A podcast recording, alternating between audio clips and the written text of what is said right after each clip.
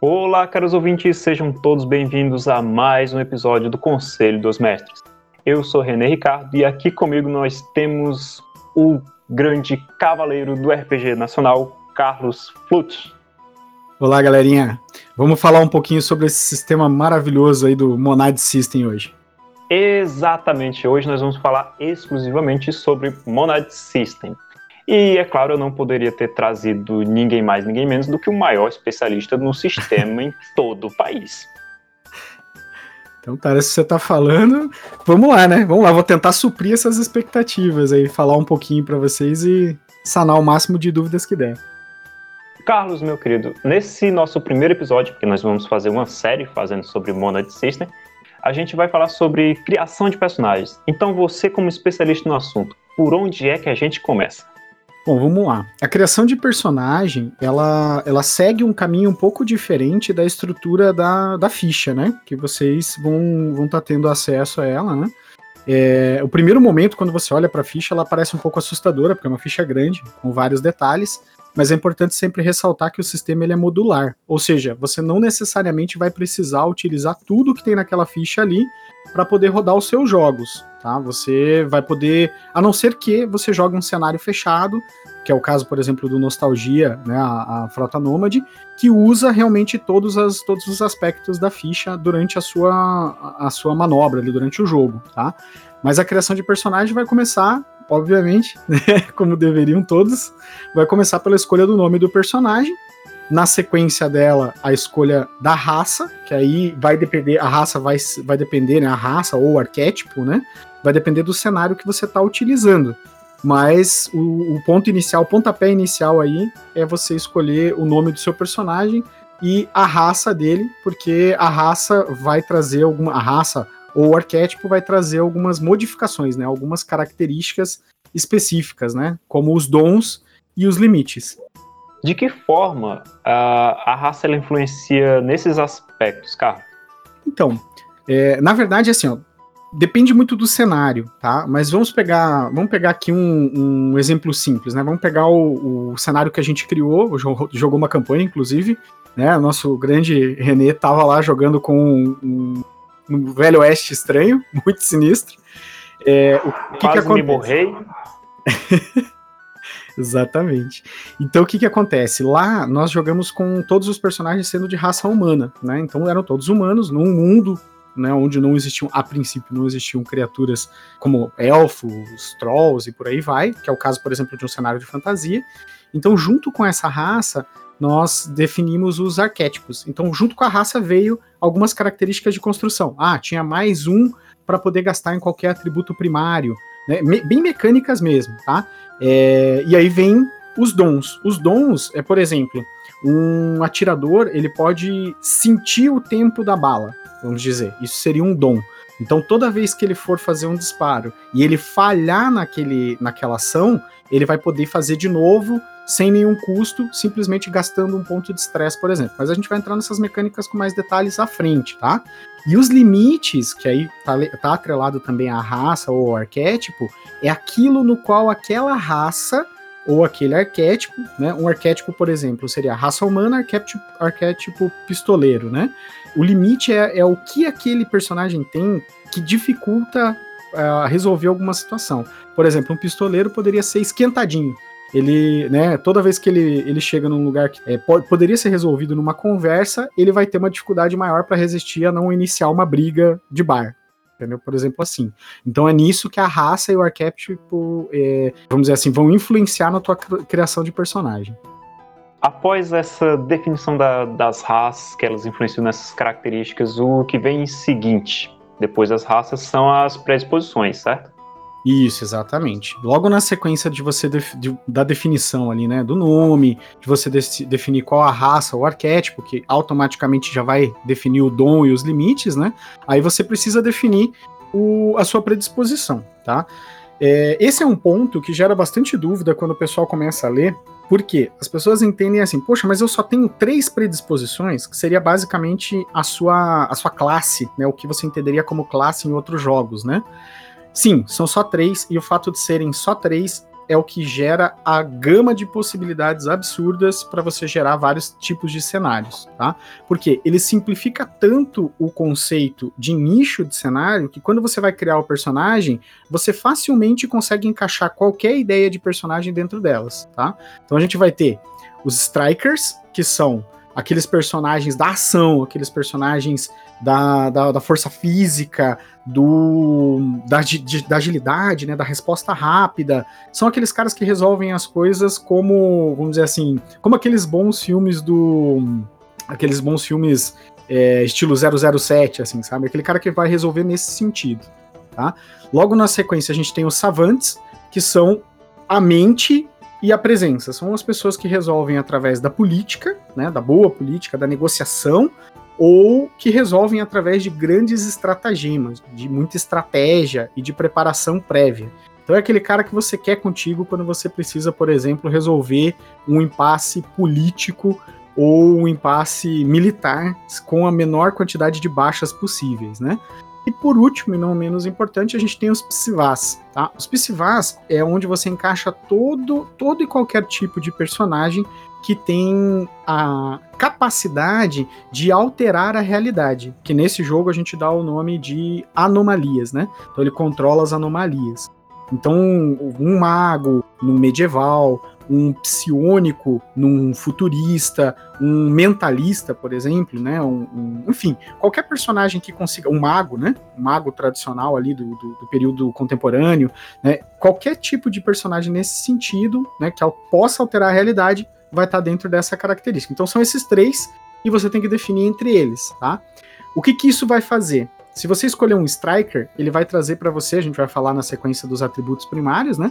Ele vai delimitar quais são os atributos é, primários, né? Que são mais importantes para cada uma delas, tá? Mas a gente vai falar deles um pouquinho mais para frente aqui. Certo, você fez um, um, paralelo com o Psibase e assim, eu acredito que boa parte dos jogadores de RPG eles têm uma certa tendência a ir mais pro medieval de vez em quando. Eu acho que já ficou bem claro, mas só para deixar assim pincelado mesmo, você poderia fazer uma comparação entre as classes clássicas de medieval com as três predisposições? Tranquilo, tranquilo. É, o, o medieval, na verdade, até só para vocês entenderem, tá? O livro básico de Monad System, ele, ele foi feito para você adaptar qualquer tipo de cenário que você quiser. Mas ele traz três, três é, cenários bem detalhados em cada uma das explicações. Então, quando vocês tiverem acesso ao livro, vocês vão ver que tem. A, a estrutura dele explica como seria no medieval, como seria num contemporâneo de sobrevivência, por exemplo, uma sobrevivência zumbi, um apocalíptico mais, mais contemporâneo, e um futurista super sci-fi, tá? Eu vou pegar então a explicação dele para o medieval.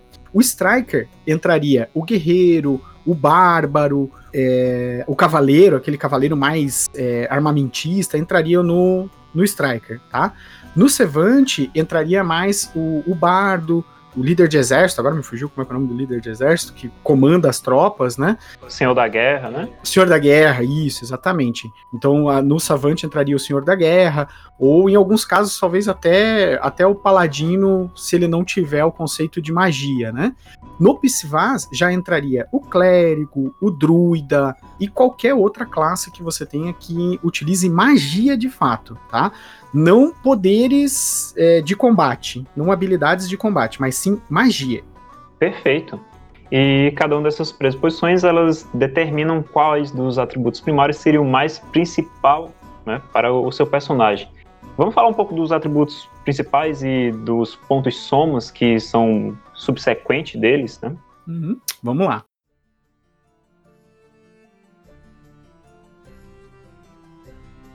Bom, então assim, ó, os atributos primários, né, que a gente tem são corpo, reação, presença, mente e anomalia.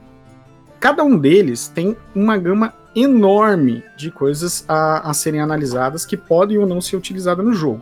Mas o que eu vou passar para vocês aqui vai ser uma passando rapidinho só para vocês terem uma, uma boa noção, tá? Então, no corpo, desse, no atributo primário corpo, é tudo aquilo que tem a ver com a sua resistência com a, o combate físico, claro, mas principalmente com a sua resistência. Ele vai determinar algumas características lá na frente que estão ligadas ao seu limiar de resistência e por aí vai, tá? Reação é sua capacidade que seria a, a destreza, a flexibilidade, a, o tempo rápido de tomar algumas decisões ali, tá? Então isso seria a sua reação. A presença é a tua capacidade de se impor e resistir à pressão, né? A pressão é, social, psicológica mesmo, tá? E mente é o que você utiliza tanto para inteligência quanto para sabedoria, então isso é bem legal, tá? Dentro do mesmo atributo primário você tem duas formas diferentes de se trabalhar na mesma estrutura. Então quando você vai tomar uma decisão estratégica de longo prazo ou imediata, você usa a mesma reserva. Isso é bacana que facilita para você não ficar confuso na hora de definir como fazer, né? E anomalia é o que trata 100% daquilo que está fora do, do padrão da física normal. Então, tudo que for além da física, que altera a realidade, entra em anomalia. É magia, por assim dizer. Esses atributos, eles vão determinar, sim, é, alguns atributos derivados e vão determinar a quantidade de soma que você tem. Eu vou falar rapidinho sobre o, os derivados, que eu acho que é, é importante para vocês entenderem, porque é a sequência, né, da, da construção de personagem. Aí a gente já entra no soma, beleza, René? Tranquilo, cara, manda ver. Então vamos lá. Ó, quando você está definindo os seus atributos, os atributos derivados? Um deles, que eu acredito que seja um, um dos mais complexos de entender no começo, mas depois que você pega é tranquilo, é o Liri, que é o teu limite de resistência. A gente vai falar num outro momento com relação aos combates, né? Ao embate e o combate dentro do sistema. Quem determina o quão resistente o personagem é é o Liri, tá? É o limite de resistência. Esse limite de resistência, ele é calculado em cima do valor do corpo. Porque lembra que eu falei um pouquinho mais atrás que o corpo é o que determina o quanto você aguenta de pancada e porrada? Então, o Liri está diretamente ligado a ele. Aí, o, o René perguntou um pouquinho antes aí, né? Ah, o que, que a raça é, modifica né, no meu personagem? Agora dá pra gente entender um pouquinho melhor. A raça, ela vai trazer coisas, por exemplo, como, ah, tem mais um Iliri. Então você tem o teu corpo e mais a característica da raça que dá o quanto você é resistente. Tá? O exemplo que ele dá, por exemplo, o elfo, que é mais franzino, ele tem mais um. Um meio orc, ele já teria mais três de lire junto com o corpo dele, entendeu? É mais ou menos aí que, que modifica, tá? Outro atributo derivado é o movimento, Aí o movimento a gente não entra nesse momento numa explicação detalhada de como funciona o movimento no jogo. Pode, pode tomar isso mais na frente num outro podcast, mas é, é bem simples, tá? Você não precisa jogar taticamente se você não quiser. Ele possibilita o uso de miniaturas e tático, mas o, em primeiro momento ele trabalha só com distâncias, é, vamos dizer assim, perto, é, corpo a corpo, perto, longe e muito distante tá? Mas dá para trabalhar com, se você quiser utilizar ele num processo mais tático, dá também, tá? Antes de entrar na soma, que é uma parte super legal, vou só reforçar uma coisinha aqui no Liri. O Liri, o limite de resistência, é assim: quando você vai levar um ataque, a pessoa vai ter que ultrapassar esse teu limite de resistência para conseguir saber qual efetivamente é o dano que ele está causando em você, tá? Aí esse esse dano, ele vai poder ser em uma escala, que daí eu já vou falar um pouquinho mais para frente aqui dessa escala, que ele pode ser um dano simples, né, um dano superficial, ele pode ser um dano letal, ele pode ser um dano mortal. Então, esse jogo ele é bem letal. Por exemplo, se o cara tiver um nível muito grande de dano, que ultrapasse seu em duas vezes, ele consegue literalmente te derrubar em dois golpes. Então, é o tipo de inimigo que você tem que fugir dele, entendeu? Mas vamos lá, falando então do Soma, que eu tinha né, comentando que eu, é uma parte aí que o René acha bacana, que é a parte de gerenciamento de recursos do jogo. Na verdade, eu acho bacana porque todo mundo gasta o seu Soma e eu deixo na, na o caos agir, eu vou gastando bem pouco e os outros, quando estão precisando, se fodem. Lamento. É isso. É isso aí mesmo, exatamente. Então, assim, o Soma, esse jogo ele tem a característica da sorte, você consegue utilizar né, a rolagem de dados que a gente vai falar um pouquinho né, mais para frente, ou talvez no próximo podcast. Mas você tem a soma, que é o teu gerenciamento de recurso. Cada uma das suas habilidades primárias e também a sua predisposição determina quantas cartas somas você tem. Você pode não utilizar cartas para fazer o processo no jogo? Pode, mas se você usar as cartas fica muito mais divertido. Por quê? Quando você vai fazer um embate usando essa reserva, você vai pegar quantas cartas você quiser lá, né? Essas cartas têm uma numeração atrás, e aí você vai colocar elas viradas de cabeça para baixo na mesa. Cada reserva tem uma, né, uma quantidade X, derivada ali do seu, do seu número, né, da, da habilidade primária. E aí, quando você vai fazer essa disputa e você abre as cartas, a pessoa só vai saber se ela ganhou ou perdeu depois que você mostrou a sua mão de aposta. Então é bem legal, bem legal, tá? Só que elas gastam, né? Elas são finitas. Então, por isso que a gente fala que tem que tomar muito cuidado, porque chega um momento que elas podem terminar, né? E aí você vai ter que rolar tudo no dado.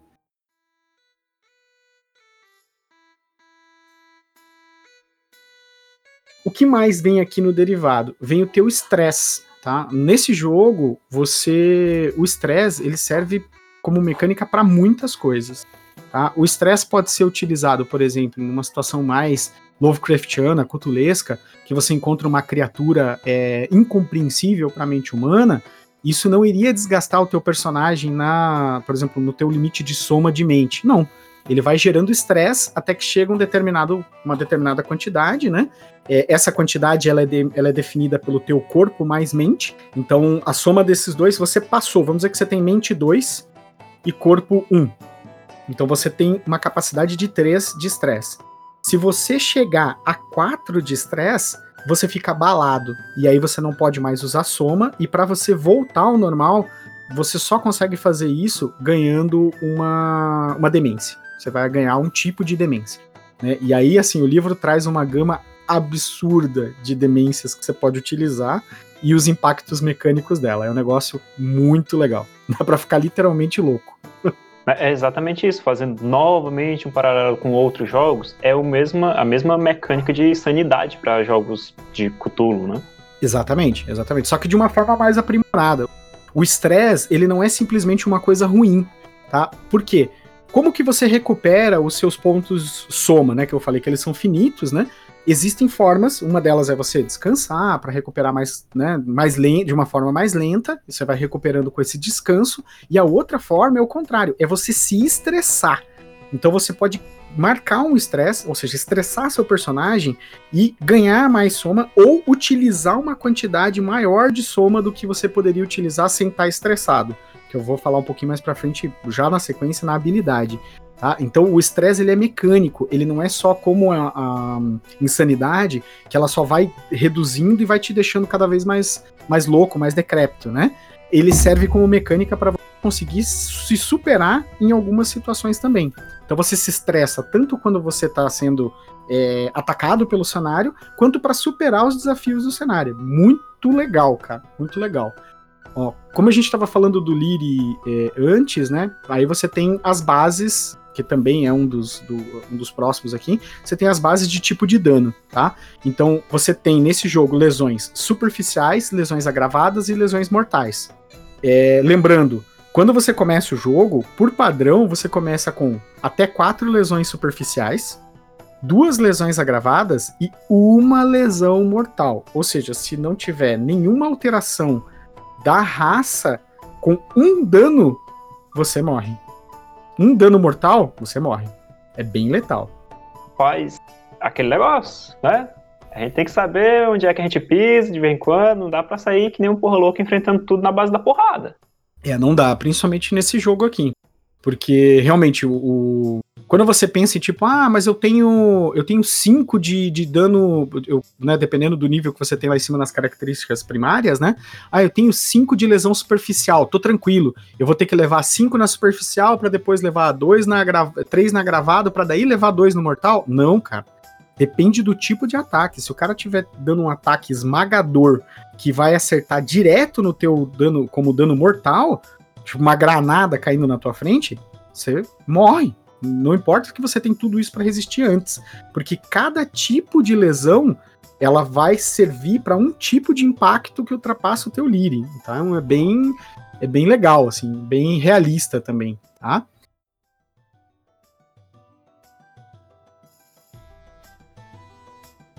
Eu acho que agora a gente, então a gente segue para a próxima, né? É, que é a parte de determinar as habilidades. As habilidades, assim, tem uma, uma lista é, enorme em cada uma das árvores, tá? Mas eu vou tocar, assim, bem, é, bem específico, só para a gente poder ter uma ideia. O que que acontece? O teu, a tua predisposição lá em cima, ela vai definir, isso eu não vou entrar em cada um deles, tá? Mas ela vai definir qual que é a tua habilidade que você é positivo, ou seja, é aquela habilidade que você tem um talento natural, que você é muito bom nela, que faz parte da tua, da tua essência. Qual aquela que você é neutro, ou seja, você se dá bem nela, consegue tocar direitinho, mas, mas não é o, o, o que você é melhor. E aquela que você é negativa. Então você vai definir tá? Em cima do teu, o, o teu, a tua predisposição vai trazer para você em qual você é. E aí, o que, que é legal? É, mesmo que você tenha dois strikers na mesma mesa, não significa que essa distribuição vai ser igual, porque você escolhe. Vamos dizer, ah, você pode ser positivo ou neutro em corpo. Aí você escolheu neutro, vamos dizer. O outro jogador que está jogando com strike escolheu positivo. Então significa que na árvore de corpo ele vai ser mais eficiente do que o outro striker, tá? Então varia de um personagem para outro, por isso que eu falei que mesmo sendo só três, dá para montar dezenas de tipos de personagens diferentes, né? Deixa eu só fazer um paralelo de novo. O pessoal que cursa ensino fundamental e médio, tem aquele, a galera que é bom em exatas, mas nem uhum. todo mundo é bom em matemática e física ao mesmo tempo. Exatamente, exatamente. E aí, assim, dentro dessas estruturas, só para vocês terem uma ideia, uma, uma, visão geral, tá? O que que acontece? A nossa ligação. Então a gente tem, em corpo, você vai ter habilidades como arma branca pesada, atismo, intimidar, nadar, briga. Em reação, você já vai ter acrobacia, armas à distância, então já vai mais para aquela linha ali da parte da destreza, né? Furtividade, é, presença, você vai ter empatia, enganar, persuasão, socializar. Em mente, você tem alta tecnologia, baixa tecnologia, procurar conhecimentos acadêmicos. Então, cada uma das habilidades primárias tem uma árvore. A anomalia tem uma árvore só dela tá? Que se vocês quiserem realmente saber mais a fundo sobre ela, depois que terminar isso aqui, né, de escutar esse daqui, você manda lá assim, René, faz um só de anomalia, pô, quero saber como é que funciona a magia nesse jogo, e daí a gente trabalha nela, tá? Merece, viu? Merece. merece, merece. É bem. É, é, o sistema de magia o jogo é, é primoroso, assim. Para quem já jogou o mainstream, né, Mago Ascensão, ele é bem parecido, mas com traz mecânicas que deixam ele ainda mais gostoso, cara. É bem legal. Dentro de habilidades, a gente vai ter as, sub, as subcategorias ali que são a reserva bônus e a mestria, tá? que são importantíssimas para o jogo. Da onde que elas vêm, né? Então, quando você escolhe uma habilidade na ficha, você vai ter um campo para colocar o corpo. Então, vamos dizer, ah, eu tenho corpo 2. Você vai colocar lá, corpo 2. Aí vem a tua reserva bônus. A reserva bônus você vai somar o teu corpo 2 com uma pontuação que você vai distribuir. Essa pontuação ela vai variar. Por isso que eu falei que tem como o personagem que ele vai colocar que ele é positivo, ele vai ter melhor eficiência naquela, e o cara que colocar neutro vai ter um pouco menor, e o cara que colocar negativo vai ser menor ainda. Né? Você tem, por exemplo, no positivo, ele tem oito pontos para utilizar nessa reserva para distribuir entre essas habilidades secundárias ali, né? É, essa pontuação. Então vamos ver, ele tem dois de corpo e coloca lá quatro, que é o limite máximo que ele pode colocar quando ele é positivo, ele vai ter seis na reserva bônus dele. O que, que isso significa? Significa que quando ele estiver resolvendo uma ação, por exemplo, de atletismo, vamos colocar que o cara ali tem corpo 2 e ele colocou 4 em atletismo. Somando os dois, ele vai ter 6 de reserva bônus. Isso significa que ele pode usar até 6 cartas bônus, tá? É, carta soma, desculpa. Ou vai poder rolar até seis dados, sem ele gastar estresse. Se ele gastar estresse, ele pode usar qualquer quantidade de soma que ele quiser, ou qualquer rolar qualquer quantidade de dados que ele quiser, tá? Mas sem o estresse, aquele ali é o limite dele. Então vamos dizer, se ele tivesse é, atletismo corpo 1, atletismo 2, que é uma, o negativo, né? O máximo seria 2. Somando os dois dá 3. E ele tivesse um desafio 4, ele já não conseguiria fazer sem gastar estresse, entendeu? Mais ou menos como que funciona, René? Então, a reserva bônus é a capacidade máxima de recursos que você pode utilizar, certo? Exatamente, exatamente. A única coisa que vai é a mestria, que é o que? É, vamos dizer assim, aquela, aquela pessoa ela tem uma capacidade tão absurda naquilo que ela é mestre naquilo. Ela poderia ensinar os outros. Aí, nesse caso, ela ganha uma bonificação maior do que a reserva bônus para poder resolver as suas ações. Tá? Então aí a gente tem a, os três parâmetros. Então a habilidade primária, né? A habilidade secundária e a maestria são as definições, né? Do, do, do, nível que você vai poder rodar dados ou gastar suas reservas, né? Suas reservas somas durante o jogo. Beleza? Beleza, beleza. Então vamos seguir em frente aqui. Outra coisa, tá? Na hora da criação do personagem, essa parte é muito legal, galera. Muito legal. Tá? Você gera o teu background, você gera o teu, o, o, teu prelúdio já na criação do personagem, e isso é mecânico, ele traz várias características para o jogo, tá? Mas elas são características de roleplay, elas não necessariamente vão impactar na tua, na tua rolagem, tá? Então, no background, você vai definir, você vai criar, né?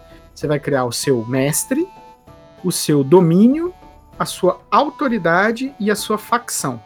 Eu vou dar um ampassã sobre todos eles, mas é, essa é uma parte bem densa do livro, porque ela traz uma característica que muita gente gosta. Para você fortalecer o seu mestre, tá? vamos começar pelo mestre. Mestre é aquele cara que te treinou, é, é, aquele porto seguro que você que você pode buscar quando você está numa situação crítica, é o líder do bando, por exemplo, tá? ou ele é o líder de uma grande corporação em que futurista, né, em que você é um espião que trabalha para ela é o cara que te salva quando o bicho pega, por exemplo. Ou é o cara que vai te ajudar a aprender e desenvolver certas coisas. Se pegar no medieval, por exemplo, né? Poderia ser um grande mago numa torre retorcida chamado Elmet. Ah, não, isso não, que isso é patenteado. então, assim. Só que aí o que, que acontece? Você tem 10 pontos para distribuir entre, é, entre esses quatro fatores para que você não, não corra o risco de ficar com um personagem que não tem a cara do que você pensou para ele, você pode dar certas características positivas e negativas para cada um desses backgrounds. Então, por exemplo, o teu mestre, ele pode ser um mestre de nível 3, que é muito poderoso, né? É, e esse mestre, só que esse mestre para nível 3 ficaria muito caro para você conseguir chegar nesse nível. Nível 4, que é mais caro ainda. Então o que, que você faz? Você coloca que ele é muito poderoso, extremamente influente, mas ele é ranzinza, ele é muito criterioso, ele, enfim, tem vários exemplos no livro básico do que você pode utilizar de negativo para poder tornar ele mais real e ao mesmo tempo mais poderoso. E o contrário também é verdade. Tem várias características positivas que você pode colocar que vão tornar ele mais forte, mas vão gastar mais os seus pontos de, de background, tá?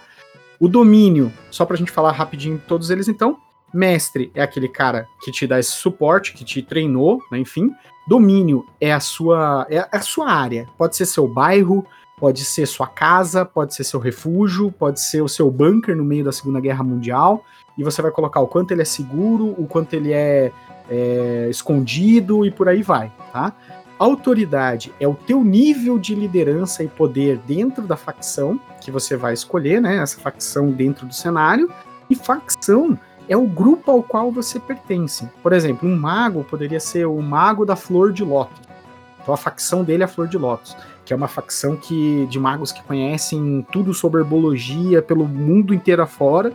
E aí a autoridade é o quão influente ele é dentro dessa facção e o quão a facção é poderosa também vai ser definido no background, tá? Quando é coletivo, quando todas as pessoas fazem parte mais ou menos do mesmo meio, você consegue trabalhar essa divisão de pontuação de uma forma mais igualitária, tá? Se não, se cada um vem de um lugar, aí você define do jeito que você quer, tá? Então é bem, é bem legal.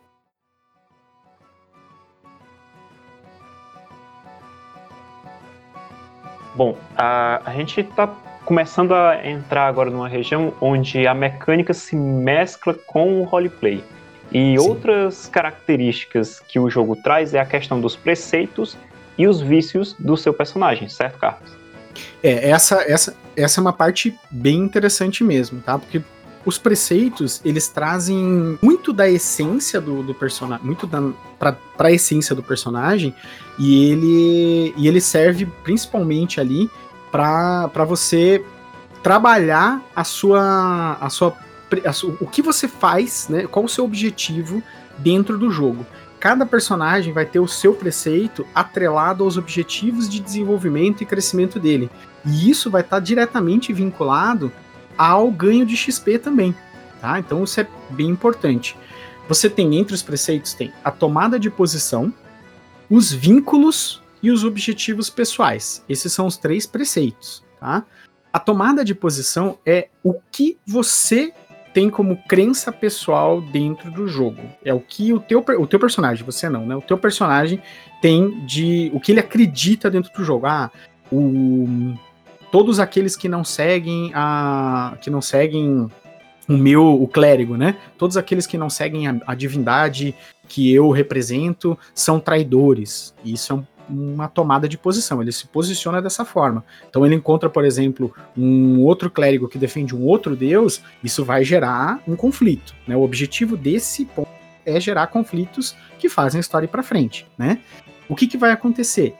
Há uma possibilidade de você mudar a tomada de posição no jogo. Você pode, por exemplo, um, esse outro clérigo do outro da outra divindade vai lá e te salva. O que, que você vai fazer?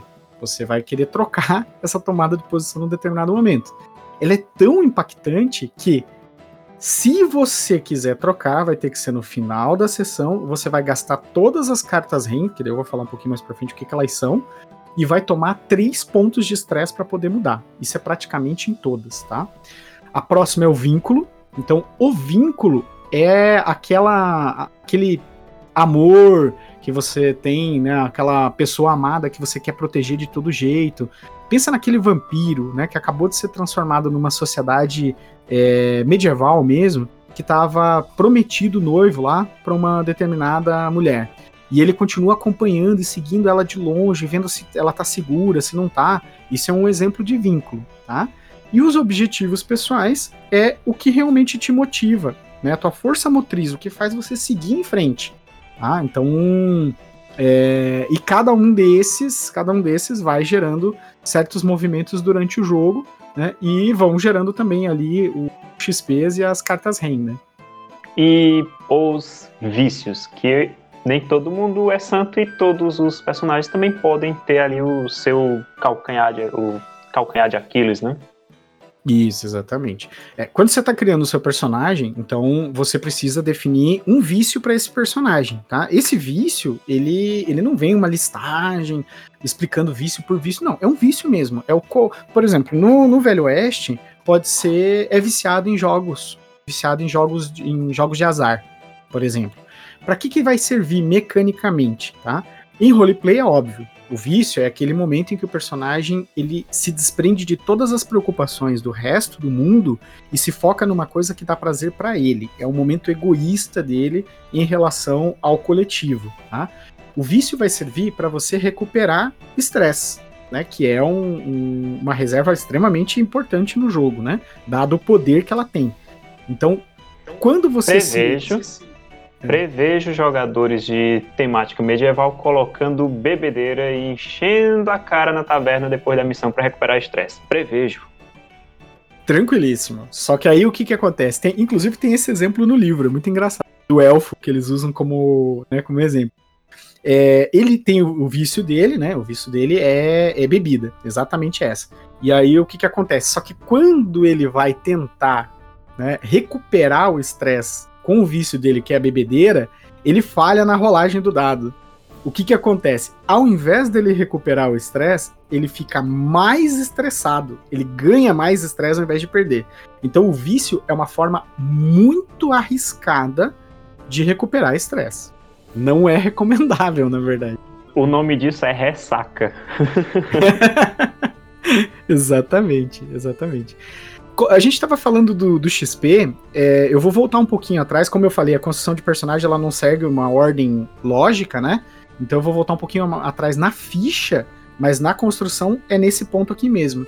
A gente vai falar um pouquinho sobre os descritores, tá? Descritores são frases, você começa o jogo escolhendo três. Três descritores. São frases de efeito sobre o seu personagem que vão gerar a você tanto bonificação, se você quiser gastar pontos REM, ou cartas REM no caso, né? Que pode ser convertidas, ou vão gerar é, margem negativa que vai te dar pontos REM. Ficou confuso, né? Vamos lá. Vamos com calma. Para ficar bem claro. Vamos pensar nesse elfo que a gente estava falando agora há pouco, René. E o descritor dele, vamos dizer que seria eu nunca erro um disparo. Legolas. Isso, tipo Legolas. Eu nunca erro um disparo.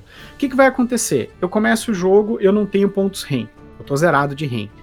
eu quero, eu preciso de REM porque eu sei que lá na frente, né, eu, eu vou, talvez eu precise de um ponto adicional para poder resolver alguma situação. Eu tô num momento muito tranquilo, não tá nada crítico, o que que eu digo pro mestre?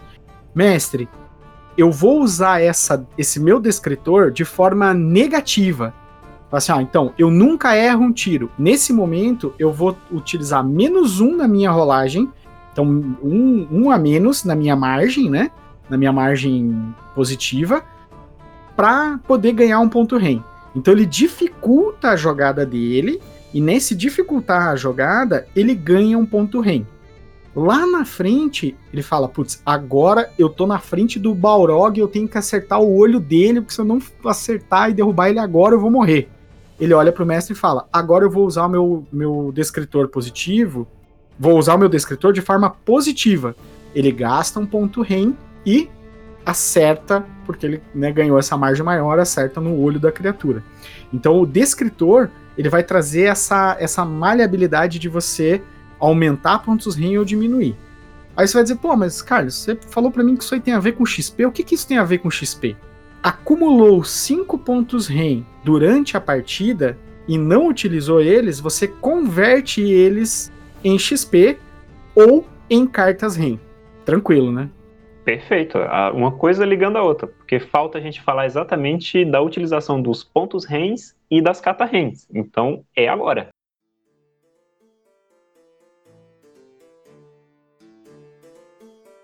Bom, os pontos RENs a gente já praticamente foi falando junto com os descritores. Então você pode usar o ponto REN tanto para melhorar a tua, tua jogada, né? Quanto para comprar cartas REN. O que, que são as cartas RENs? Cartas REN são cartas é, que trazem pequenas frases, tá? Essas frases que tem nas cartas RENs, elas podem ser utilizadas, mesmo que elas não façam sentido prático naquele momento, tá? O, o jogador pode usar elas para interferir na história. Então ela saca essa o jogador saca essa carta, lê o texto dela e utiliza esse texto positivamente para ele, para como, jo como jogador influenciar o destino da história. É bem bacana. Além disso, você tem a. Quando você cai, né? Você caiu, você vai utilizar a, as cartas âncora. Falando em cartas, né? Pra gente falar de tudo que tem de carta aqui. Então tem as cartas rins e tem as cartas âncoras. Por que, eu tô falando das duas agora? Porque a mesma carta tem as duas facetas. Ela tem a faceta da âncora e a faceta da carta REM, ok? A faceta da âncora você usa quando o seu personagem caiu. Então, seu personagem caiu em combate, ele tá quase morrendo, você tem direito a puxar uma carta âncora. Puxou essa carta âncora, você vai ler aquela frase que está atrás da carta âncora e vai montar uma justificativa do porquê o seu personagem tem que continuar na história com aquele texto. E aí, se for super convincente, você não morre. Mas você ganha o demérito que vem junto com ela. Alguma coisa. Uma cicatriz permanente horrível no rosto e por aí vai. Se na carta REN tiver escrito ceia, você já sabe o que significa. Exatamente. muito bom, muito bom. Ceia! Aí eu acho que pra gente fechar, tem uma coisa que a gente não tocou. Assim, aí a gente cobra a ficha inteira de personagem, tá? Que é a parte da proteção da, da armadura. O que que acontece? A proteção nesse jogo, ela não vai modificar a sua Liri ela não vai modificar o seu, a sua resistência na, na escala de lesão, tá? Mas ela vai diminuir o dano. Então, por exemplo, se você. O, o cara conseguiu ultrapassar duas vezes o teu Liri, ele daria. Ele acertaria dois danos no teu dano mortal. E ele acertou na sua cabeça, por exemplo. Se você tiver na armadura na cabeça um, ele só vai te dar um de dano. Entendeu? E aí ele vai. Isso vai fazendo com que você consiga sobreviver por mais tempo, tá? Então a armadura reduz diretamente o seu dano. Tá? E, e detalhe, ela vem separada. Tem cabeça, corpo, braço e pernas. Depende da de onde o, joga, o, o, jogador, né, ou o mestre, diz que tá atacando. Então, por quê? Pensa no seguinte: você tá no meio de uma batalha lá, né, com um arco à distância, e você tá vendo que o cara tá sem o elmo. Ele tá com o corpo inteiro recoberto de armadura, braços, pernas, mas ele tá sem o elmo dele. Você ia atacar no corpo dele? Não, né? Você ia atacar na cabeça. Então a armadura vai em pontos específicos. E é basicamente isso, tá, pessoal? Da, da construção de personagem a descrição da ficha, é isso. Só tem uma coisa que a gente não abordou, que é realmente a parte de anomalias, tá? E o detalhamento dos armamentos, que eu acho que a, a, a parte de armas, né, armas brancas e armas à distância, é, à distância, né, é, pode ser melhor retratada com quando a gente falar de combate mesmo. Tá? Que daí lá a gente vai falar de cada um dos pontos que ele tem ali, né? O que, que é o VC, o que, que é o, o alcance, o que, que é a classe de dano e por aí vai. Exatamente. Essa da anomalias a gente vai deixar para outro episódio, se vocês acharem que vale a curiosidade de vocês deixar este homem sábio falar sobre tudo, porque quando eu disse que ele era especialista, eu não tava brincando. Vocês viram aí, né? O homem manja pra caramba.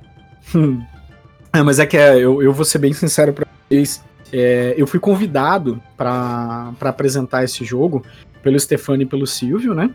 Eles falaram, pô, cara, você tem interesse em dar uma olhada, mostrar pra galera? E eu vou dizer para vocês, eu, eu realmente me surpreendi com o quão esse sistema é versátil. Eu tô simplesmente apaixonado por ele. E aí, quando a gente se apaixona por alguma coisa, automaticamente a gente quer saber tudo sobre ela, né? Então, realmente. E, e vou dizer, vale muito a pena, galera. Vale muito a pena se aprofundar porque além da flexibilidade, ele não é difícil. Ele parece complexo no primeiro momento, na primeira leitura, mas depois que você pega bem, ele é extremamente fluido, porque as coisas são todas interligadas na ficha e na, na sistemática. É bem legal, bem gostoso de jogar mesmo. Pô, que bacana, Carlos, que bacana.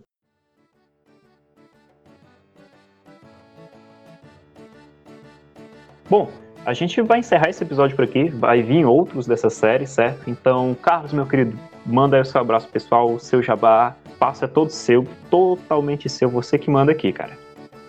Boa, obrigado, Renê. Bom, primeiro, Renê, muito obrigado pelo convite. É um prazer enorme estar aqui com vocês. Espero aparecer mais vezes, se vocês quiserem, só pedir, a gente está aí.